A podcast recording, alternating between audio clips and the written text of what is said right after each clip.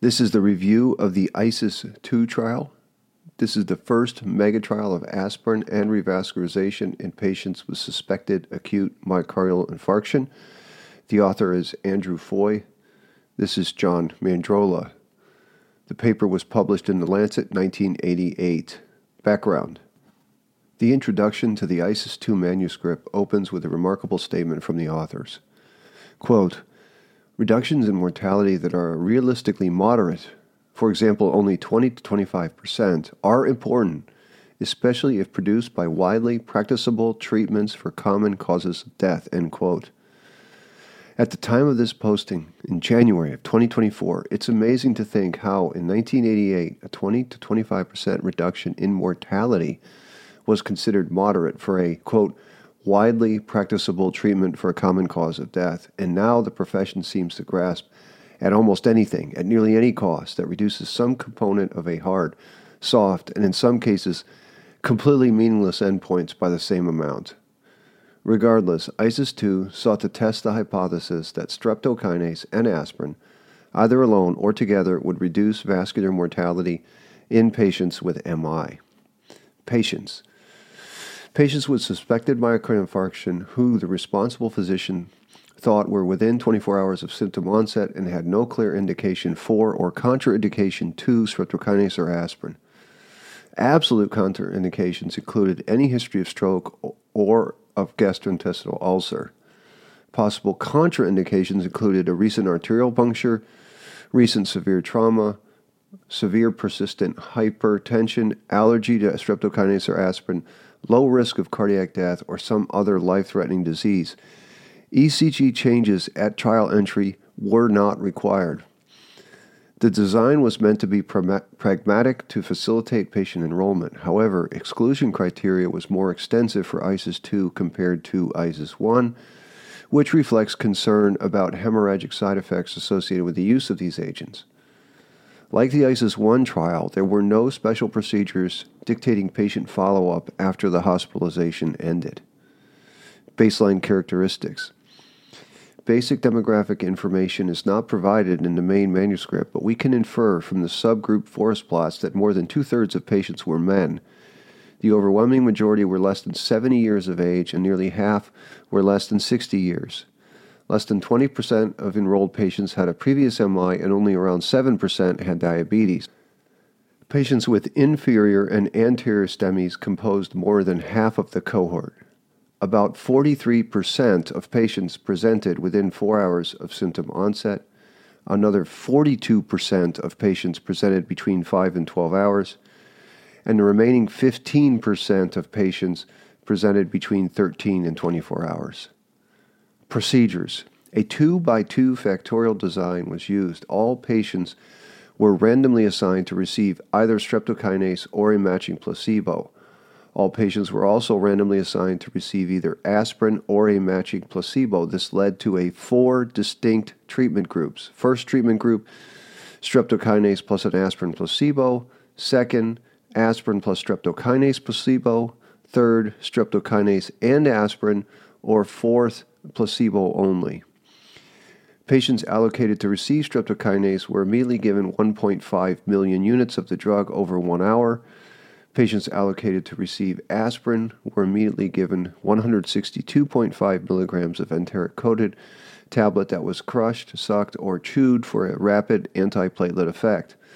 Thereafter, patients took a 162.5 milligram aspirin tablet daily for one month. Endpoints Vascular mortality over five weeks was the primary endpoint. Follow up after discharge involved only mortality through government records whenever possible.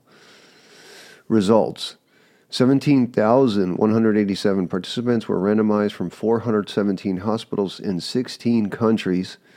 Compliance with the assigned treatments were estimated to be between 90 and 95 percent. The results of ISIS 2 are not reported in the standard results table, making vascular mortality as well as all cause mortality impossible to infer over the duration of the trial. The number of non vascular deaths are presented in the table, but vascular deaths beyond five weeks are not formally provided in the original publication. The only evidence of vascular deaths beyond five weeks is presented in survival curves. Over five weeks, streptokinase alone reduced vascular mortality compared to placebo by approximately 25%. Absolute values 9.2% versus 12%, respectively, and these results were highly significant. The difference remained highly significant over the course of the trial. Non vascular deaths accounted for a tiny fraction of the deaths, about 3.5%, and were unchanged between groups. Subgroup analysis of streptokinase efficacy based on time from pain onset showed it was more effective if given within four hours, 8.2% versus 12.3%, versus between 5 and 24 hours, 10.0% versus 11.8%.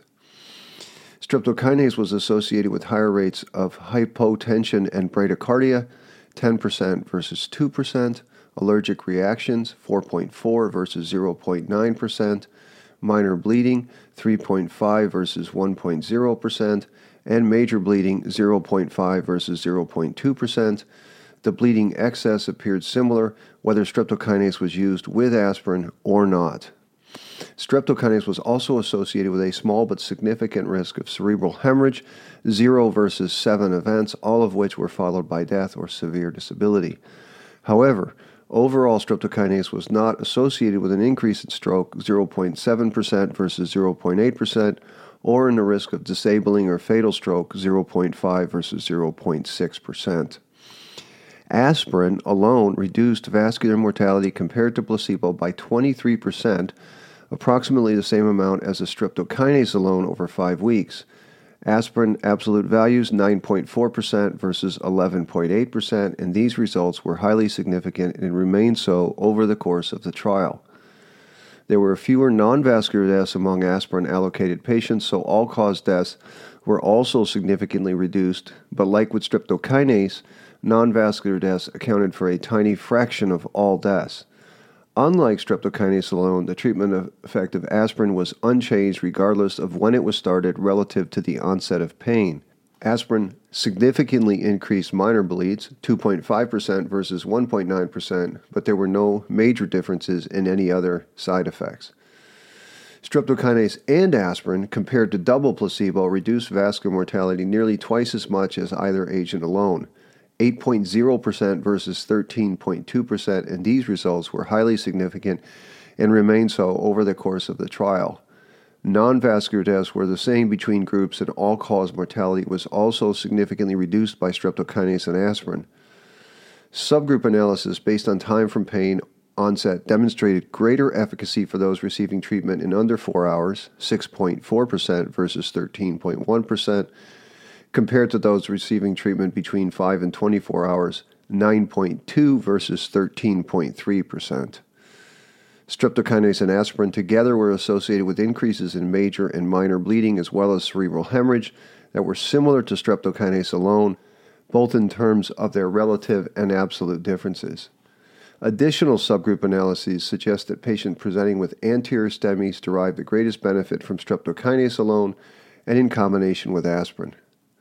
The risk of death was about twice as high for patients presenting with an anterior versus inferior STEMI, 15 versus 8%. Patients presenting with ST depression on their ECGs experienced a similar overall risk of death compared to patients with anterior STEMIs, but did not appear to derive significant benefit from any combination of treatment. Conclusions Streptokinase alone and aspirin alone reduced death over five weeks compared to placebo. 30 to 40 patients would need to be treated with either agent alone to prevent one person from dying, which was very similar to the effect noted in the GISSI-1 trial that tested streptokinase alone. In ISIS 2, the combination of the two agents, streptokinase and aspirin, reduced death even further, nearly twice the effect of either agent alone compared to double placebo controls, and this was associated with a number needed to treat NNT of 20 or less. Streptokinase, whether alone or in combination with aspirin, exerted the greatest effect when given to patients presenting within four hours from pain onset, but was still effective when given outside this window. Subgroup stratification was not the same as in GISSI, which showed that the benefit waned and possibly reversed after six to nine hours. In ISIS 2, there was no evidence to suggest that sicker patients or those with larger MIs did worse. For example, lower systolic blood pressure, higher heart rate, or anterior STEMI. But again, not all subgroups presented were the same as in the GISSI trial, which did show less benefit for some higher risk groups. Like GISSI, ISIS 2 provided evidence that patients presenting with non STEMIs did not benefit from streptokinase. In summation, ISIS 2, like the GISSI trial that preceded it, demonstrated the significant impact of early revascularization via thrombolysis on mortality in patients presenting with STEMI. It also demonstrated the significant benefit of aspirin and the additive effect of both agents together. To this day, the pillars of STEMI management involve aspirin and prompt revascularization, whether done via thrombolysis or PCI.